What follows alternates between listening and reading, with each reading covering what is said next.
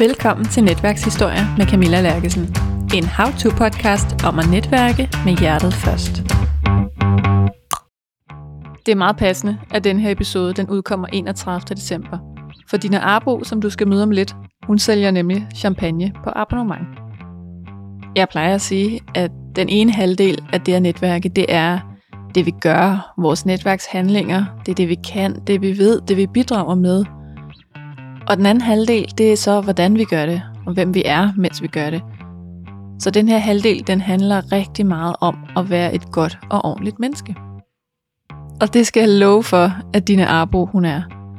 Jeg var faktisk, jeg var nærmest, jeg har lyst til på den ene side at sige, blæst bagover af venlighed, men, men det lyder helt forkert.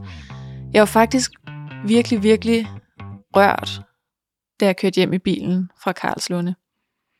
Fordi øh, som du kan høre lige om lidt, så fejrer jeg øh, Netværkshistoriers et års fødselsdag den her dag, hvor vi optager. Og øh, Dina er simpelthen så sød og siger, ej, vil du være, så bliv lige efter vi har optaget, og øh, så drikker vi et glas champagne og fejrer. Og det gjorde vi selvfølgelig. Og da vi sidder og drikker champagne og hyggesnakker efter den her optagelse, så fortæller jeg om det her store event, hvor jeg skal spike den samme uge. Og jeg er mega nervøs. Og det skulle jo vise sig, at Dina på mange måder er ligesom mig, meget tilbagetrukken, meget introvert, meget stilfærdig. Og hun kunne i den grad relatere sig til, hvor nervøs jeg var for at skulle spike foran de her 500 mennesker øh, fem dage fra den her optagelse. Så på vej ud, så giver hun mig en flaske champagne og siger, den her, den drikker du på fredag, når du har det overstået, vel overstået. Og det var ikke bare det, at hun gav mig en flaske champagne i hånden på vej ud det var den her anerkendelse af, jeg ser dig, jeg ser, hvor meget du skal overvinde dig, hvor meget du har glædet dig, hvor meget du har lagt i det og arbejdet for det, og jeg har bare lyst til at anerkende dig for det. Det var den gestus, der virkelig, virkelig ramte noget i mig. Der gik i det hele taget ikke ret lang tid, inden i mit møde med Dina, før jeg kunne mærke, at hun var et menneske, jeg havde lyst til at bruge tid sammen med. Og jeg kan næsten ikke forestille mig andet, end at du må have det på samme måde, når du har lyttet til den her episode. Så jeg vil bare sige rigtig god fornøjelse.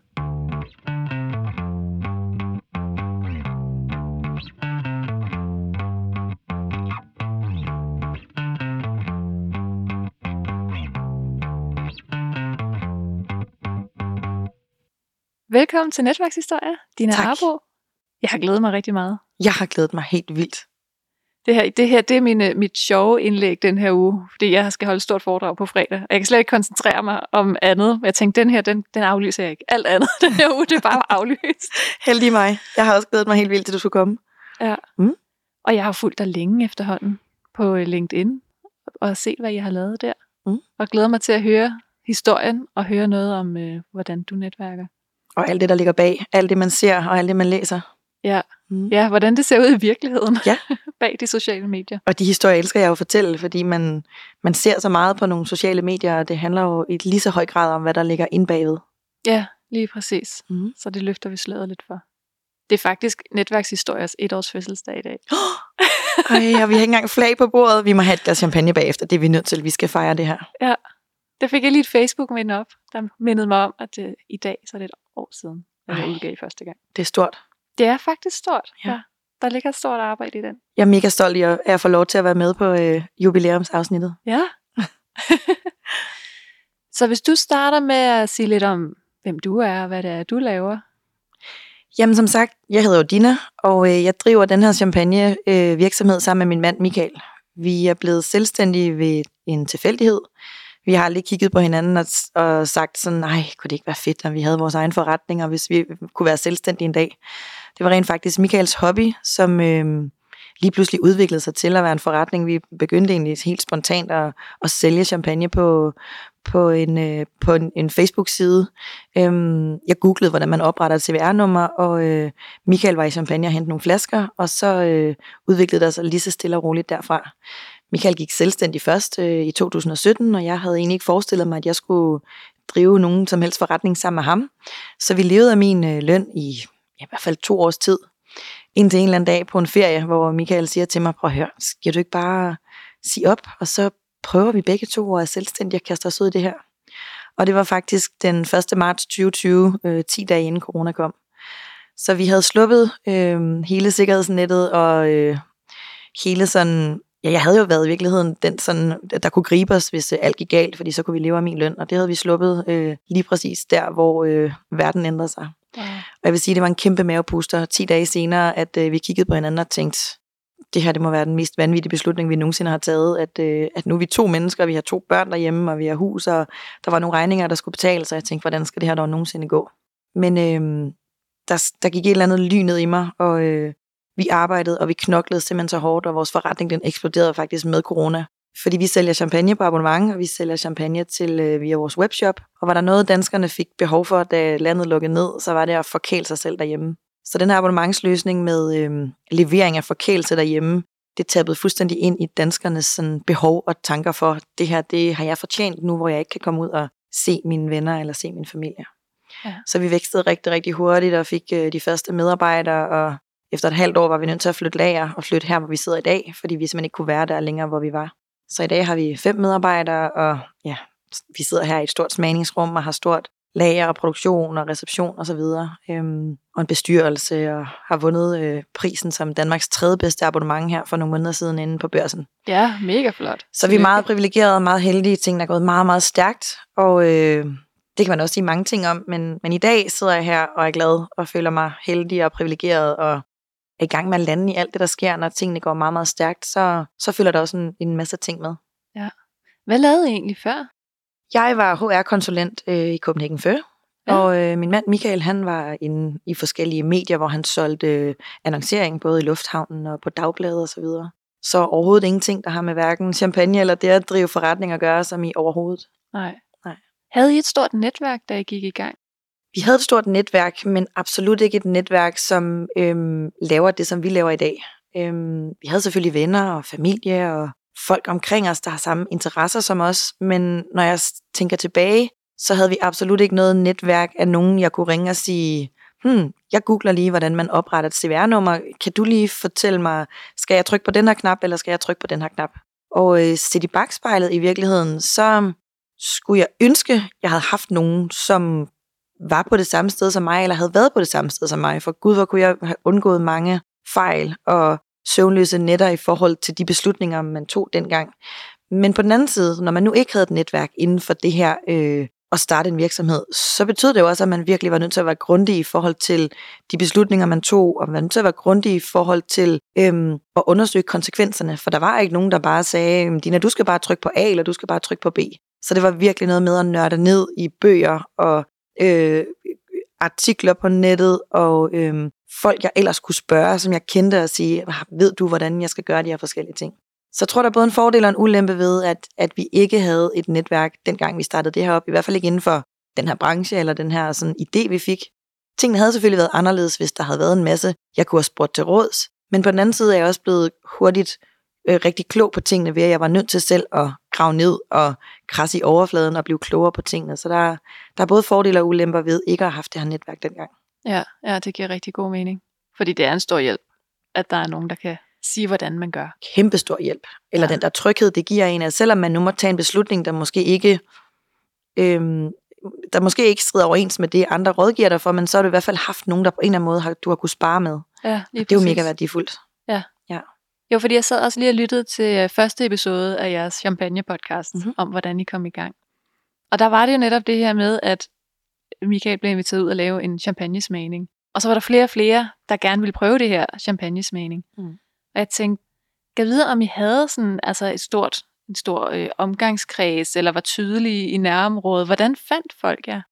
Altså i virkeligheden, øh, svaret på spørgsmålet er nej. Vi havde ikke en stor omgangskreds, og vi kendte ikke mange i nærområdet, men jeg lavede den her Facebook-gruppe Champagne for alle, og øhm, det var jo faktisk den her allerførste smagning, hvor, hvor der var nogen, der deltog på den smagning, og der delte på deres eget site, ej, vi har været til champagnesmagning med Michael fra Champagne for alle, det var mega fedt. Så det var i virkeligheden mund-til-mund-effekten, der gjorde, at det så var det næste lag af øh, følgere, der så opdagede, gud, de laver champagnesmagning, ej, det skal vi da også prøve. Så det var absolut ikke inden for nogen, øh, det var ikke inden for vores egne kredse, det blev delt og blev bredt ud. Det var simpelthen nogen, der havde haft en god oplevelse med det, der så delte det på de sociale medier, og så var det så næste ring af bekendte, som så efterfølgende ringede eller skrev og spurgte, vi vil også gerne holde en smagning. Ja, okay. Så det var helt ude i netværkets netværks netværk. Ja. Ja. Ej, det er også det fedeste. Den der mund-til-mund-effekt. Og jeg var vildt overrasket over det i virkeligheden, fordi jeg havde ikke regnet med det. Igen, det var ikke noget, vi havde, havde kalkuleret med. Vi havde ikke sat os ned og lavet en strategi for, hvis vi nu laver den her smagning, og hvis nu vi beder dem om at dele det her, kan vide, om det så fører noget nyt med sig. Det, det skete nærmest bare, uden vi, vi selv var forberedt på det. Mm. Så overraskelsen var lige så meget sådan, wow, hvor vildt, at for det første, at de synes, at det havde været så fedt, men endnu vildere, at de deler på deres medier, og at der så kommer nogle nye forspørgseler ud af det, de deler. Så også en kæmpe øjenåbner i forhold til den magt, eller den sådan, det er jo egentlig en magt, men på den gode måde, altså at sociale medier har, fordi hvis bare du er dygtig til det, du gør, Mm. der er nogle mennesker, der ser øh, et lys i det, og der synes, at det er fedt, at de så deler det, så har du også bare fået så meget street credit, fordi du kan ikke få altså lige så gode anbefalinger, som nogen, der har prøvet det selv, og siger, at det var virkelig fedt det her. Det, de ting kan jeg jo ikke gå ud og sige selv, og virkelig lige så troværdige. Nej. Nej, er jo også mega gode på de sociale medier. Altså, vi talte lige om, inden vi gik i gang, det der med, at, at jeg får en oplevelse af, at du er alle vegne og kender alle mulige og fuldstændig øh, stjernenetværker, og jeg sidder og kigger med på siden på LinkedIn og tænker, hvordan, hvordan bliver man netværksbody med hele eliten? Og det er så sjovt, du siger det, for vi talte jo også om det, da du kom, at i virkeligheden så har jeg tillært mig at være god til det her, for det ligger ikke i mit DNA. I virkeligheden så, hvis jeg kommer ind i et rum med en, en masse mennesker, en stor forsamling, så vil jeg allerhelst krybe lidt langs væggen, og så ud og stå i køkkenet ved den gode kaffemaskine, og stå og nørde med øh, den ene anden, der står derude, og være enormt tæt med det, det ene menneske. Det er overhovedet ikke naturligt for mig, og det er ikke sådan mit rette element. Og det er ret interessant, fordi jeg jo har tillært mig at være meget på på de sociale medier, har tillært mig at øh, have en mening om ting, og har tillært mig at sige tingene højt. Så er der rigtig mange, der møder mig, som tror, at du ved, hun er bare, som du også siger, hun er all over the place, og hun er bare fremme i skoene. Og det er jo også til dels, men sådan indvendigt, og dem, der kender mig rigtig godt, ved også, at det i virkeligheden er jeg noget mere introvert, og jeg er noget mere sådan mm, tilbageholdende, og i virkeligheden, hvis jeg skulle vælge, ville jeg hellere sidde og nørde bag ved min computerskærm og sidde og dykke ned i øh, øh, statistikker eller sådan nørdede ting, jeg kan sidde og, og fordybe mig i. Men jeg har tillært mig det andet, og jeg vil faktisk sige, jo mere man øver sig på det, jo mere jeg mm, gør det uden at tænke over det. For rigtig mange af de ting, jeg gør, mange af de stories, jeg laver, øhm, forsøger jeg at gøre så umiddelbart som overhovedet øh, muligt. Og jo mere jeg gør det, jo mere jeg bare øh, kaster mig ud i det, jo nemmere bliver det også. Og det er jo virkelig et råd at give videre, at selvom det ikke er naturligt for en, selvom man tænker, åh, det her kan jeg sikkert ikke, og det her kan jeg vide, hvordan de tager imod det, og vil jeg nu se helt fjollet ud, skal man bare gøre det alligevel. Jeg har også lavet det til en strategi, aldrig at tage ting om. Øhm, jeg laver ikke nye stories. Når vi optager podcast øh, øh, øh, indlæg, så laver vi heller ikke nye af dem, hvis man sidder og tænker, åh, hvor vrøvlede I meget, eller hvor blev det? Jeg kan rigtig godt lide umiddelbarhed, og jo mere man tør at være umiddelbar, og ikke hele tiden skal forfine ting og lave det om, og skal være en bedre udgave af sig selv, men bare tør at være den, man er, jo nemmere bliver det også, for så er man ikke så selvkritisk, så er det, det er ok, som det er, for det var jo den virkelighed, der var i det minut, man lavede den story, eller i den time, man sad og optog podcast. Ja. Jeg plejer også nogle gange at sammenligne det med, med løb og træning og sådan noget. Mm. Altså det der med, hvis man stopper, når man tænker, ej, det er ubehageligt, men så vil det jo aldrig komme i form. Nej. Der er jo ikke nogen, der løber en tur og tænker, ej, det var rart. Nej, Ikke første gang. nej, og heller ikke anden gang og tredje gang. Nej. Nej. Tænk, hvis man gik hjem der og sagde, ej, det, det kan jeg mærke, det er ikke for mig, fordi det gør ikke noget, altså det er ikke behageligt overhovedet. Nej. Det, jeg bryder mig ikke om det. Nej. Jeg skal hellere lade være. Ja, nu sender jeg mig hjem. Nej tak. Det, Jamen, det er rigtigt. Det er faktisk en sjov sammenligning, for det er jo fuldstændig rigtigt. Det er jo det samme. Ja. Ja. Men man skal bare blive ved. Ja, og så bliver det jo naturligt, ikke? og så Ja. kommer man i form. Ja. Jeg tror også, jeg kan mærke, hvis jeg ikke har holdt foredrag længe, eller hvis jeg ikke har lavet en story længe, så bliver det svært igen. Ja. Man skal lige tilbage i det. Ja. Og for mig igen handler det bare sindssygt meget om at være, at ture stille sig selv til rådighed, og ture og være den, man er, uden at behøve at hele tiden tænke i, øh, kan jeg vide, hvad de nu tænker, eller fik jeg nu sagt de rigtige ting, og sidder mit hår nu pænt på den her story, og åh oh, nej, stod jeg virkelig og gjorde sådan der med øjnene. Jamen, det er jo lige meget. Det er jo okay. Det er jo et virkelighedsbillede, og et virksomhed, et virkelighedsbillede er jo ikke poleret, og er jo ikke alt muligt øh, opstillet. Det skal jo helst være så ægte som overhovedet muligt. Ja. Og det kan jeg godt mærke, det er vigtigt for mig, og det er også vigtigt, at når man kommer her, og man kommer for at skal købe champagne, eller som dig nu også skal optage en podcast, at det, man har set og hørt på de sociale medier, er vigtigt, at det også er det, man møder, når man kommer herud. Altså man skal ikke blive sådan, gud, det var da helt anderledes, det, er, det du sagde, eller den måde, du opførte dig på, eller din, de ting, vi har set om dig, det er jo slet ikke dig. Altså, det er enormt vigtigt, at der er den genkendelighed. Mm. Og det er jo også det, jeg kan mærke på vores medlemmer, på vores kunder, at de sætter pris på, at når vi holder en smagning, når vi har et event, jamen så what you see is what you get. Der er ikke noget... Vi, vi deler meget ud, men det betyder også, at man kender os, så man ved, hvem vi er, og hvad vi står for. Ja, I er også meget personlige jo. Mm. Altså går op i, oplever jeg relationerne også til jeres kunder. Vil du ikke sige Rigtig, lidt mere om det, om den uh, tanke? Jo, altså man kan sige, hele abonnementet Champagnekassen er faktisk bygget op omkring det her community, som handler om at dele. Vores virksomhed hedder Champagne for alle, og det var i virkeligheden en drøm om at gøre champagne til noget, der var for alle. Jeg synes i starten var det sådan lidt for, mm, det var dem, der havde mange penge, der skulle købe en rigtig dyr flaske Dom Perignon, og den skulle kun drikkes til bryllupsdagen eller til nytårsaften. Vi kunne godt tænke os at tage fejringen og øhm, det lidt særlige ned i hverdagen, sådan at man til frikadellerne en tirsdag aften i virkeligheden åbner en flaske champagne, fordi man kan, og fordi man fejrer hinanden og kærligheden og livet og venskaberne og alle de små ting, og ikke venter til de store sådan, anledninger i livet, for dem er der for få af. Mm. Og hvis vi hele tiden venter og gemmer til om et år, så ved vi jo ikke, om det bliver om et år. Altså man kan ikke, i min verden skal man ikke vente. Øh, ja, så det var hele strategien i forhold til, hvorfor vi lavede champagne for alle. Jamen, det var meningen, at det skulle være for alle. Og i det ligger også det her community, hvor det handler om at dele det med nogen. Fordi i virkeligheden er champagne jo lækkert at drikke, men det er endnu mere lækkert at drikke, hvis man gør det med andre. Mm. Fordi man i virkeligheden lige så meget skaber en oplevelse, når man åbner en flaske. Det der pop, det siger, når man åbner en champagne, øhm, statuere på en eller anden måde en beslutning om, at nu skal, vi, nu skal vi noget særligt. Nu vil jeg vise dig, at jeg sætter pris på dig. Nu vil jeg vise, at i dag er en særlig dag. Du kan ikke gøre det samme, hvis du åbner en øl, eller hvis du åbner en flaske rødvin. Det giver ikke den samme sådan følelse af, wow, this is special. Og den følelse kan jeg rigtig, rigtig godt lide, og den følelse vil jeg gerne sende over til vores medlemmer af Champagnekassen.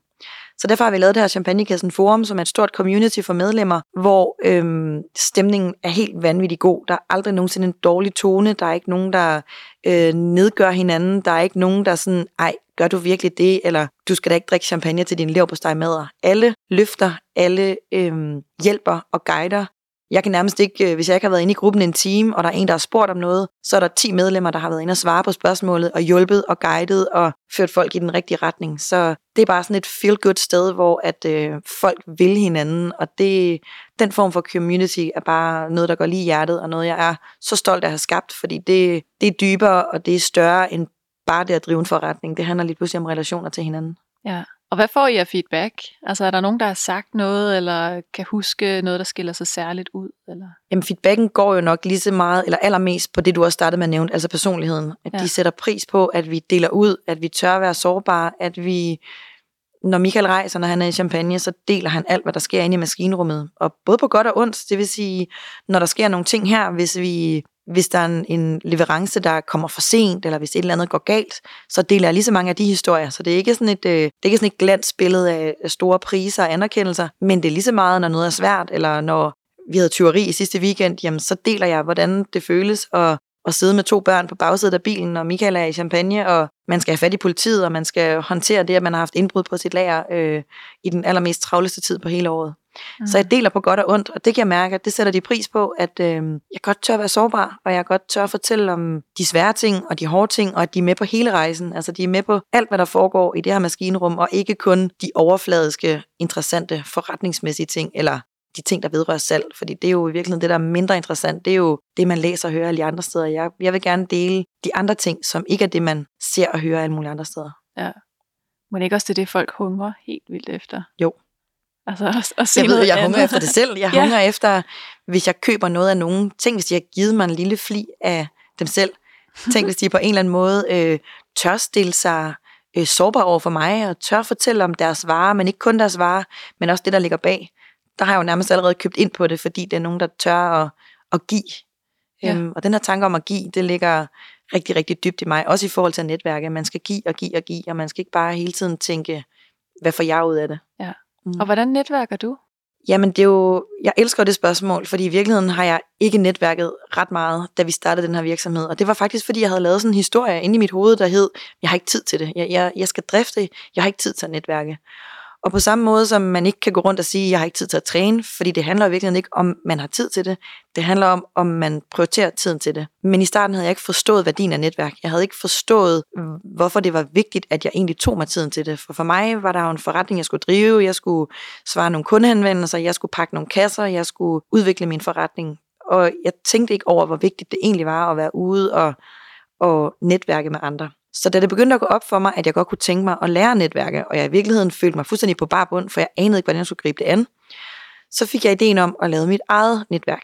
Og det har vi gjort, øh, jeg er faktisk i tvivl om, jeg har gjort det tre eller fire gange, måske er det kun tre gange. Øhm, jeg er inviteret på LinkedIn og på Facebook til noget, der hedder Champagne-netværksmøde. Og så har vi jo de her fine lokaler med, øh, med plads til rigtig mange mennesker. Så jeg skrev ud, at øh, mellem 8 og 10 den fredag, der øh, laver vi varme croissanter og kaffe og serverer champagne og alle er velkomne. Der er ingen krav til, hvem man er, øh, hvad man kan, eller hvad man står for.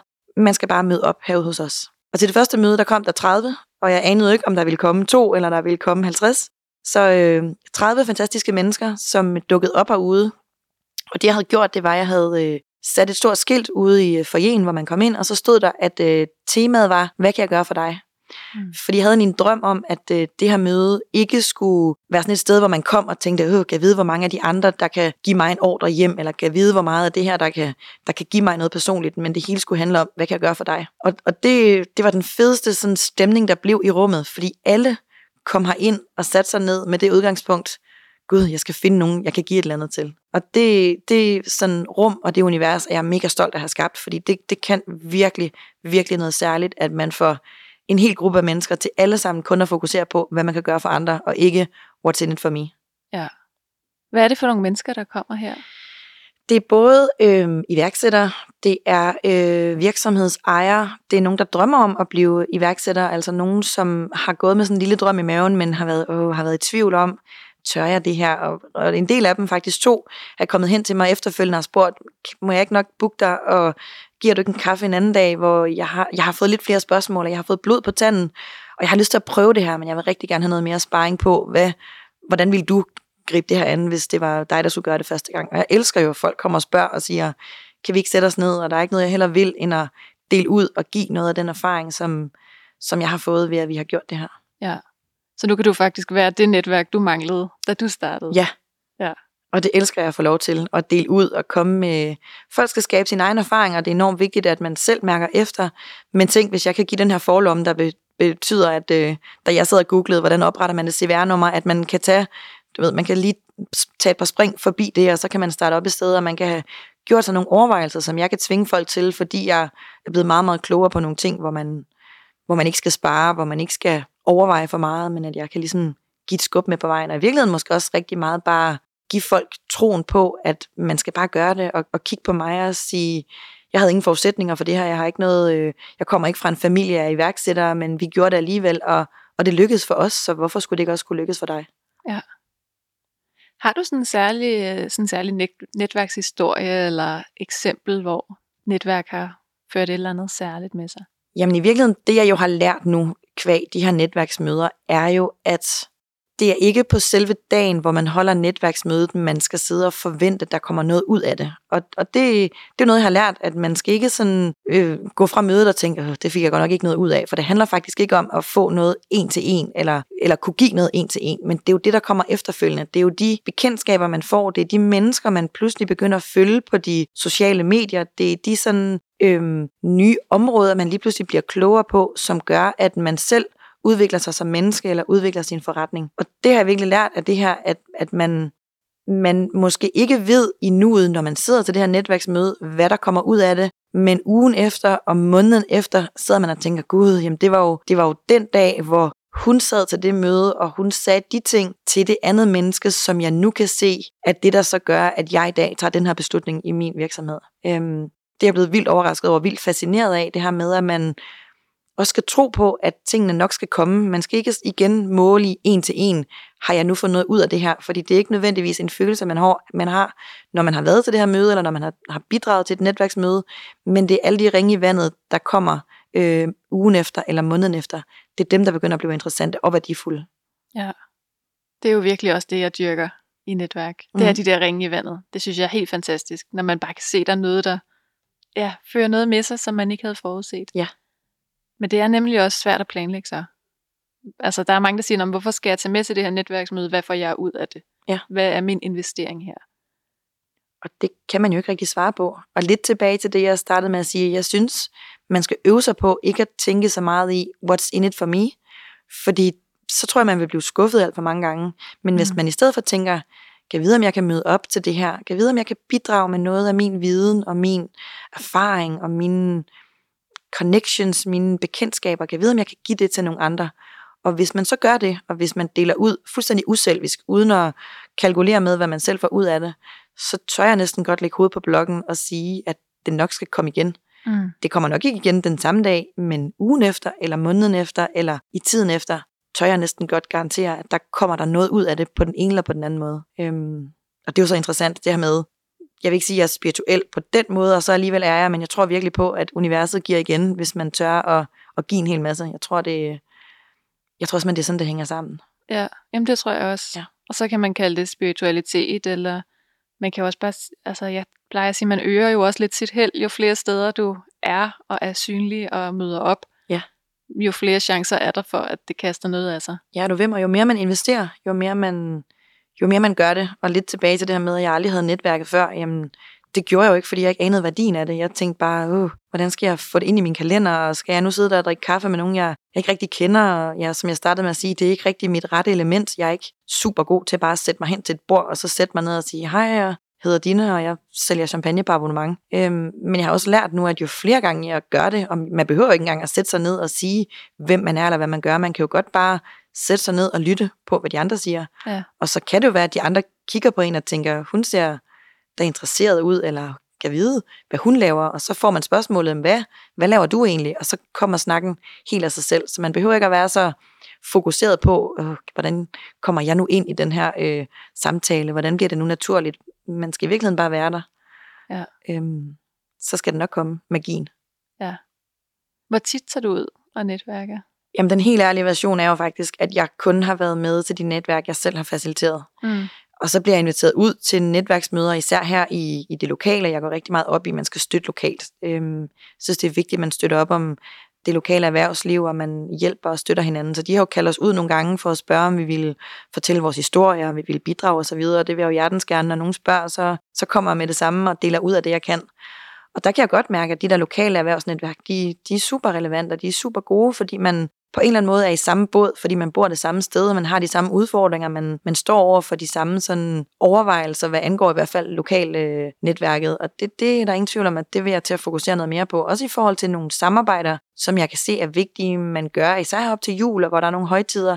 Jamen man kan jo lige så godt hjælpe dem, der bor i det samme sted, hvor man selv bor, som også har brug for hjælpen, fordi det er jo så nærliggende at, at tage fat i hinanden, og meget, meget nemmere også at skabe et samarbejde med nogen, når man kigger på hinanden og siger, Nå, men du bor også her, har du også, har du også udfordringer med at komme ud i julehandlen? Jamen skal vi så ikke på en eller anden måde lave et samarbejde omkring det? Det, det er ret meget nemmere at få sat noget i gang, når man lidt er i samme båd, fordi man bor det samme sted, så det er i hvert fald et godt sted at starte ud, så der er ingen tvivl om, at det, det bliver et fokusområde fra min side af at, at komme ud i, i det lokale netværk.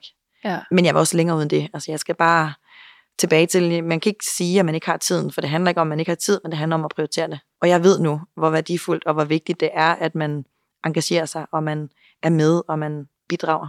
Ja, det er virkelig en god pointe. Jeg synes faktisk, det var en meget fed sammenligning med træningen. Jeg, sid- jeg sidder også og tænker på det stadigvæk, at det er jo ikke, det, altså der er jo ingen, der synes, det er sjovt at være ude og løbe første gang. Men hvis man bliver ved, og også faktisk den der følelse af, hvis man så har overvundet sig selv, og selvom det gjorde ondt ved 3 km, så har du alligevel løbet 5 km. Den følelse, man kommer hjem med, er sådan en, I did it. Altså, gud, hvor var jeg sej, og jeg klarede det, og det gik super godt. Det er jo Mm. lidt det samme, når man har netværket. Det er sådan lidt, Ja, det er det jeg faktisk. klarede det, og gud, hvor var det fedt, og tænk, at det egentlig ikke var sværere end det. Jeg skulle bare være der og stille mig til rådighed. Jo, også det der med at få det prioriteret, fordi det er rigtigt. Jeg tænker jo også til, at ej, det har jeg simpelthen ikke tid til. Mm. Og det tænker jeg jo også om træning. Ja. Og det er jo løgn, fordi jeg, der er jo alt muligt andet, jeg så har tid til. Og vi har, jo valgt tid, at have tid vi har til. tid til alt det, vi gerne vil. Vi skal bare tage os tiden til det og lægge det ind i kalenderen. Så kan vi jo gøre alt i hele verden i virkeligheden. Ja. Det er sådan en historie, vi skaber for os selv. Ja, jamen det er det. Mm. Og der kommer nok også nogle lidt øh, ubevidste undskyldninger ind nogle gange. I hvert fald for nogle af os med det der netværk. Og især hvis man ikke har fanget ideen i og værdien af netværk, som, var, som jo var det, det handlede om for mig, at jeg min hjerne havde simpelthen ikke fanget, hvor, hvor værdifuldt det egentlig er, fordi jeg tænkte, Åh, og igen, det er ikke mit rette element, så det ville også kræve noget energi af mig, mm. og skulle prioritere det, og skulle tage ud, og skulle lige finde ud af, er der nogen, jeg kender her, og hvis der ikke er, hvordan søren kryber jeg så rundt på væggen og hopper ud i køkkenet, altså du ved, jeg brugte enormt meget energi på forberedelsen af det, hvorimod, som jeg, som jeg sagde før, jeg, man skal ikke, det er okay bare at sætte sig ned, og det er faktisk okay bare at stå og observere de andre, man behøver jo ikke at skal fortælle en hel masse, eller fortælle, hvad man kan, eller hvad man vil, eller hvad man kan hjælpe med. Det, det er jo helt okay egentlig bare at være til stede og lytte og lidt stå med et, et kropssprog, der viser, at man er interesseret. Så er du allerede der i gang med at netværke. Ja, det var ret fedt, du brugte det der ord med at være interesseret, fordi vi har tit så travlt med at være interessante. Mm. Det er meget vigtigere egentlig at være interesseret, end at være ja. interessant. Og vi vil også meget hellere snakke med mennesker, der virker interesseret, end vi vil snakke med mennesker, som som gerne vil gøre sig interessant. Ikke? Altså, det jo, ja. handler jo hele tiden om den der sådan, samspil mellem mennesker. Og jo mere, og tilbage til det, jeg sagde med vores egen netværksmøder, det handlede om at give, jamen jo mere man kan udtrykke over for andre, og fra hjertet vise, at man virkelig er interesseret i at give, jo mere interessant bliver det jo også, fordi man, man tiltrækker jo nogle mennesker, som godt kan se, at man af hjertet virkelig mener det, man siger, at man ikke bare tænker, jeg skal have og have og have, men helt åbenhjertet tør at sige, jeg vil godt dele ud af alt det, jeg ved og har og kan, fordi jeg ved, at der er nogle andre, der kan få brug for det. Ja, lige præcis. Om ikke andet, så kan man jo øh, være med som bindeled. Altså det kan jo godt være, at det jeg ved ikke er noget, du kan bruge lige nu. Men det kan være, at du kender en, der kan bruge det. Ja. Eller omvendt. Og endnu bedre. Tænk, at det, det er det med ringe i vandet. Tænk, mm-hmm. at de ringe i vandet på en eller anden måde også kan komme længere ud via, via den vej. Ja, lige præcis. Jeg er vidt med det. Ja. Jeg er også i gang med lige nu at øh, ansætte en ungarbejder. Så det er jo øh, min første medarbejder. Vi starter småt med en ungarbejder. Og jeg ved ikke engang, om det bliver en god investering som sådan. Fordi det bliver fedt for mig at få noget hjælp, men, men det er jo ting, jeg allerede gør nu, og det er også en, jeg skal, skal lære rigtig meget undervejs, så det er også noget, der bliver en tidskrævende opgave, og potentielt lige så tidskrævende, som det hun skal lave. Mm. Men jeg kan bare huske, at det gav mig rigtig meget at få et rigtigt job, da jeg var de der 15-16 år. Og det kunne jeg egentlig godt tænke mig også at give videre, og give det der netværk videre, som jeg selv har fået, og give den læring videre, som jeg selv fik dengang, som jeg jo har kunne bruge lige siden. Og den fedeste følelse er, at jeg kan give noget igen. Ja, mm. nemlig. Og så øh, har jeg virkelig, altså jeg er på samme måde som dig, ikke? jeg har også googlet mig til alt, og hvordan laver man et CVR-nummer, og nu sidder jeg så og googler, hvordan ansætter man en ung arbejder, og hvad kræver det at ansætte en medarbejder.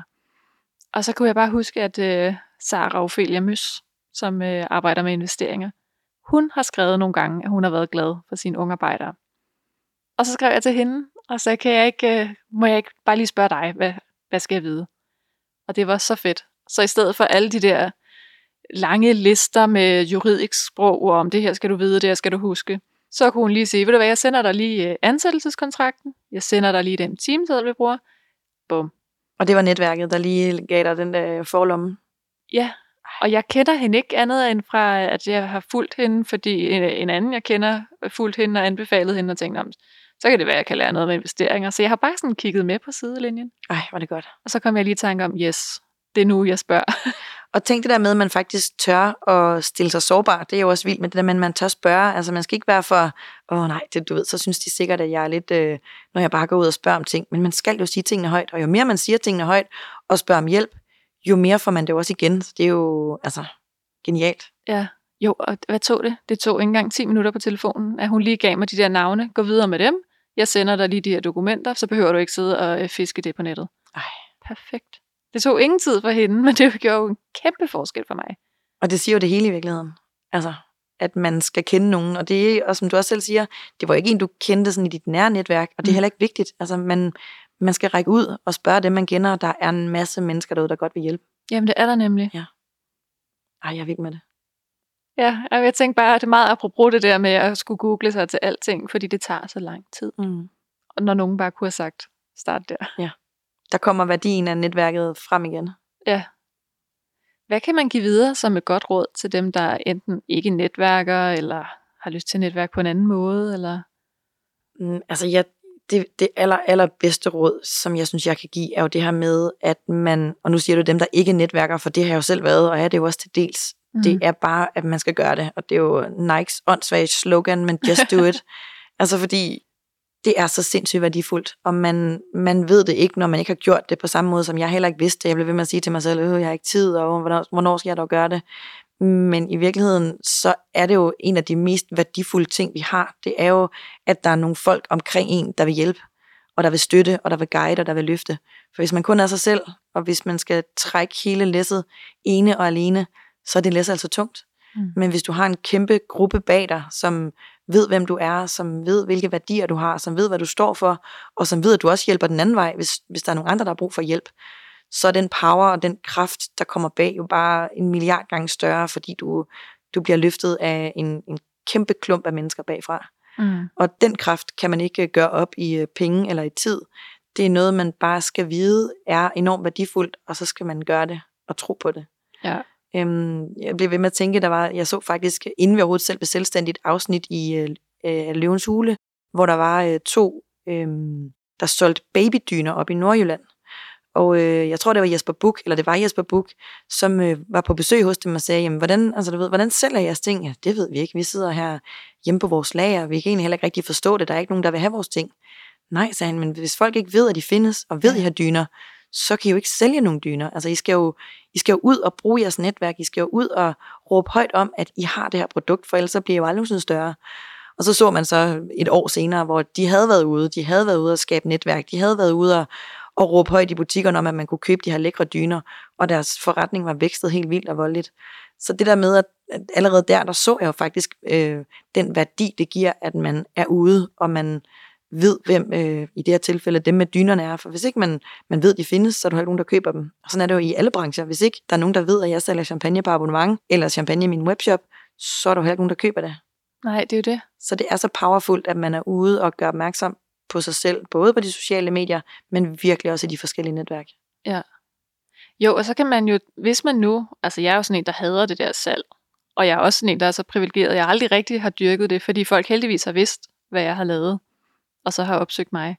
Men det kan jo være et godt argument, hvis man ikke er så meget til det. Altså, så tror jeg, at netværk er trods alt nemmere end salg. Og hvis man så kan spare noget tid inden for salg, så er det måske en god investering.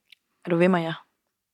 For jeg er heller ikke øh, typen, der er til salg, og det, jeg, jeg, jeg tror enten er man til det, eller så er man ikke. Men det betyder ikke, at man ikke stadigvæk skal sælge sit produkt. Man skal bare ikke gøre det på den klassiske sælgermåde, men man mm. skal få folk til at forstå værdien af det, man laver, og så kan det godt være, at man ikke kan se den værdi øh, den samme dag, men det kan jo være, at seks måneder senere er der nogen, der skal producere en podcast, og så ringer de til dig, eller skal bruge champagne til et bryllup, og så ringer de til mig. Og det er jo i virkeligheden en meget øh, mere værdifuld øh, værdi, end, end at man havde siddet og tænkt en til en, når man snakkede sammen, hvad man kunne få ud af det. Ja, lige præcis. Jo, og der tænker jeg netop også til det med, at I er så personlige, ikke? at man, man føler, at man kan få en relation til jer. Mm. Det giver også noget på salgsdelen. Når der er alt muligt at vælge imellem, så kan man google champagne, hvis man nu kender jer og føler lidt, så har man også lyst til måske at støtte jer og bakke jeres projekt op. Der er ingen tvivl om, at øh, det er alfa og omega, altså fordi ja, vi er ikke de eneste, der sælger champagne, gud skal lov, fordi vi skal jo helst være mange, der udbreder viden om, at der findes det her lækre produkt. Men man ved, når man køber hos os, så har man fulgt med på vores story, ligesom Michael er i Champagne nu, at han er dernede. Han er hos bønderne. Han har et nært forhold til bønderne. Han ved, hvad han snakker om. Han er inviteret ind til nogle store champagnehuse, der ved, hvor dygtig han er til at smage og fornemme forskellige ting. Så der er ingen tvivl om, når man køber hos os, så, så ved man godt, øh, hvad der ligger bag øh, de varer, vi har. Det er ikke noget, vi har hentet på hylden nede i Inko, men det er noget, vi i virkeligheden selv er nede og hente, og det er noget, vi kan stå 100% indenfor, fordi vi, vi er til stede der, hvor vi siger, vi er til stede. Ja, præcis. Mm. Og hvor, øh, hvor kan man finde og følge jer, hvis man nu ikke på forhånd kender jer? Jamen, vi har jo både en, øh, en, øh, en Facebook-side og en Instagram, og vi er faktisk to dele. Vi har både Champagne for alle, som er sådan vores hovedvirksomhed, hvor vi har smagninger, champagnerejser, events, en webshop, og så har vi den her øh, abonnementsdel, som er champagnekassen. Så vi har faktisk to grene af virksomheden. Øhm, og så har jeg min LinkedIn-profil, hvor jeg deler rigtig, rigtig meget ud. Hvor jeg deler meget ud omkring netværk, omkring det at drive forretning. Jeg prøver at være personlig, selvom at LinkedIn jo er sådan lidt et, et business øh, place. Så prøver jeg at gå lidt til grænsen i forhold til, at jeg skriver ikke om, når mine børn har fødselsdag, men jeg deler rigtig meget ud inden fra motoren. Mm. Fordi det er de profiler, jeg selv godt kan lide at følge, og det er dem, jeg bliver klogere af. Det er dem, der klæder mig på til at tage nogle gode beslutninger. Så jeg prøver at give igen ved også at dele dele alt det rå, alt det svære, alle de ting, der er bag ved medaljerne og anerkendelserne, så man får et reelt og rigtigt billede af, hvad, hvad den her virksomhed er for en størrelse. Du lavede et fedt opslag i går, jeg husker, Hvor det var sådan, det er både det her og det her. Nu kan jeg ikke engang huske eksemplerne, jeg kan bare huske, det var... Øh, På den ene side og på den anden side. Mm. Og det er jo lidt tilbage til det her med, at der kan rigtig hurtigt komme mange opslag, der viser øh, e-handelspriser og greve erhvervspris og øh, artikler i børsen og nogle ting, jeg er virkelig, virkelig stolt af at have Mhm. opnået på meget, meget kort tid.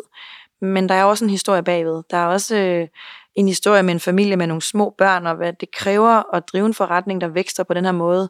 Det kræver enormt meget tid, og, og tid ja. Er det eneste, jeg ikke har ret meget af, og jeg er drevet af at være noget for mine børn, og jeg kan ikke drive en forretning på den her måde, og så være øh, hjemme klokken to hver dag, og være fuldstændig nærværende med mine børn. Så der er den her bagside. Og lidt det samme med, jamen priserne og anerkendelsen er jo fantastisk, men bagved ligger der jo også søvnløse nætter og ondt i maven over ting, der kan gå galt, og leverancer, og lige pludselig er det flere millioner i måneden, og måneden vi snakker om, så det er også det er meget økonomi, man lige pludselig har et ansvar for. Så Ja. der, jeg synes, det er en vigtig del af historien, at der er en, en forside af medaljen, som er alt det fantastiske, som jeg er enormt stolt af, men der er også en bagside, som der ikke er så mange, der, der fortæller om, men som jeg synes er en vigtig del af det at drive forretning i Danmark, og også det at tage et valg om at blive selvstændig. Man må ikke tro, at det bare er pompøse champagnefester, at vi sidder her og overhælder hinanden med champagne hver dag. det gør vi også, men der er også alle de andre ting. Der er også øh, indbrud og øh, lange nætter og øh, familieudfordringer, når man driver en forretning med sin mand. Det kræver noget helt særligt at familieliv, at man kan det. ja. Jo, jeg var også vild med det her, du skriver med, at, at du bliver også selvstændig for at få mere tid, ikke? Mm. Mere tid til os familien. Og det er det eneste, jeg ikke har. Det er jo det. Mm. Og det er, jo, det er jo, synes jeg, noget, man ser rigtig meget. Ikke? Ej, så var jeg freelancer, og så kunne jeg bare gøre lige som jeg ville, og arbejde lige hvor jeg ville, og lige hvornår jeg ville. Ja, det var så øh, 18 timer i døgnet. Ja. Og fordi den kan jeg i hvert fald selv mærke, ikke?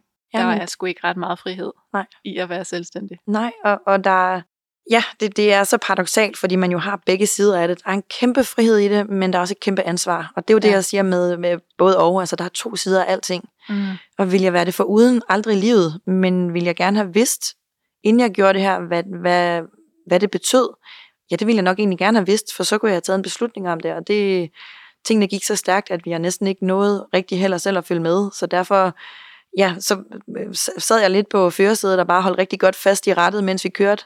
Og det er jo landet et rigtig fint og et rigtig dejligt sted, men, men den tid, som jeg drømte om at have, at det, jeg skal prioritere at huske på hver eneste dag, at jeg skal gå hjem, når klokken er tre, kysse på mine børn og slukke min telefon og stole på og tro på, at de medarbejdere, jeg har ansat herude, de, de klarer skansen for mig. Det gør de også, men det er, en, det er en lang proces at komme fra at være den, der står for alting selv, Mm. mm. til nu i dag at have nogen, der, der er med til at drive den her virksomhed for mig, så jeg kan få den tid, som jeg har drømt om, og som er vigtig for mig at holde fast i, fordi jeg, jeg er blevet selvstændig for at have mere tid og have mere frihed, og det kan ikke hjælpe noget, at jeg så arbejder 18 timer i døgnet og bare lukker øjnene for alt det, som ikke var en del af det, jeg drømte om. Ja, har I nogle sådan konkrete planer for fremtiden, fremtidsvisioner, og hvad skal der ske som det næste? Altså, vi har jo lagt en, en strategi, der er en øh, vedligeholdelsesstrategi, og det betyder, at vi har også sat et maks på antal medlemmer af champagnekassen. Vi skal ikke bare vækste, vi ligger på det maks, vi gerne vil nu, Mm. og det gør vi, fordi de bønder, vi importerer fra, det er bitte små champagnebønder, som ikke laver ret mange champagner. Så hvis vi bare havde en vækstplan, der hed, vi skal bare fordoble medlemsantallet år for år, så kunne vi ikke have de flasker med, vi har med i vores abonnementskasse. Øhm, men man kan sige, vi vil også gerne drive en sund og en god forretning, så i stedet for at vækste opad, så vækster vi øh, i bredden. Så vi har lige lavet en, en yderligere en champagnekasse, som er målrettet virksomheder. Mm. Jeg har været HR-konsulent, og jeg ved vigtigheden af, hvor godt man har det med hinanden, hvor godt det er i det netværk, man har på arbejdspladsen. Så derfor har vi lavet en champagnekasse, som skal ud og leve på øh, arbejdspladserne i virksomhederne, og skal skabe noget glæde og noget anerkendelse og noget øhm, en følelse af sammenhold ude, når vi har lagt øh, lukket computeren en fredag eftermiddag, og inden vi går hjem og holder weekend med familien. Ja. Så det arbejder vi på lige nu, at skabe det her sådan rum af, mm, ja, det er jo i virkeligheden sammenhold, og et, et rum af nogle mennesker, der vil hinanden, øh, når vi er på arbejde, for vi er trods alt på arbejde 8 timer om dagen, og det er enormt vigtigt, at når man er der, så har man det godt med de mennesker, man, man omgiver sig med. Ja. Så det er planen og strategien nu, det er at få, noget mere erfaring og anerkendelse ud i de danske virksomheder. Fedt. Mm-hmm. Jeg så også, at I havde lavet en champagnekasse med samtalekort. Ja. Det synes jeg også var genialt. Ja. Altså at få de værdier, de relationelle værdier. ind. Ja, fordi det jo netop handler om oplevelser. Det handler om, om relation til hinanden, lige så meget som det handler om, om det, man drikker. Så er det jo i virkeligheden at skabe noget øh, mellem mennesker. Ja. Det bliver jeg drevet af. Lad os slutte på den. Ja. Og så kan folk vel øh, gå ind og finde dig og følge og connecte. Og Det hvad kan de i hvert fald. Jeg deler ud alt det, jeg kan øhm, til dem, der nu har lyst til at følge med. Ja. Og så skal vi have et glas champagne, så vi kan fejre et års jubilæum. Ja, det er det, vi gør. Tak fordi du var med, Dina. Tak fordi jeg måtte. Selvfølgelig.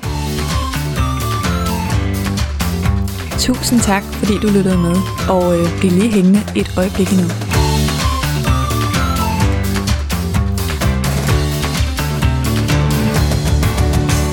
Her til slut, så vil jeg bare sige tusind tak for et godt år med netværkshistorier. Jeg glæder mig allerede til at møde jer derude igen. Både jer, der skal være med som gæster, og ikke ved det endnu, og jer, der kommer til at være med som lyttere. Både til alle nye lyttere, der er kommet på i år, og til alle dem, der har været med fra start. Jeg sætter virkelig pris på, at I lytter med. Det gør det meget sjovere at podcaste. Kom nu rigtig godt ind i det nye år, og så ses vi på den anden side.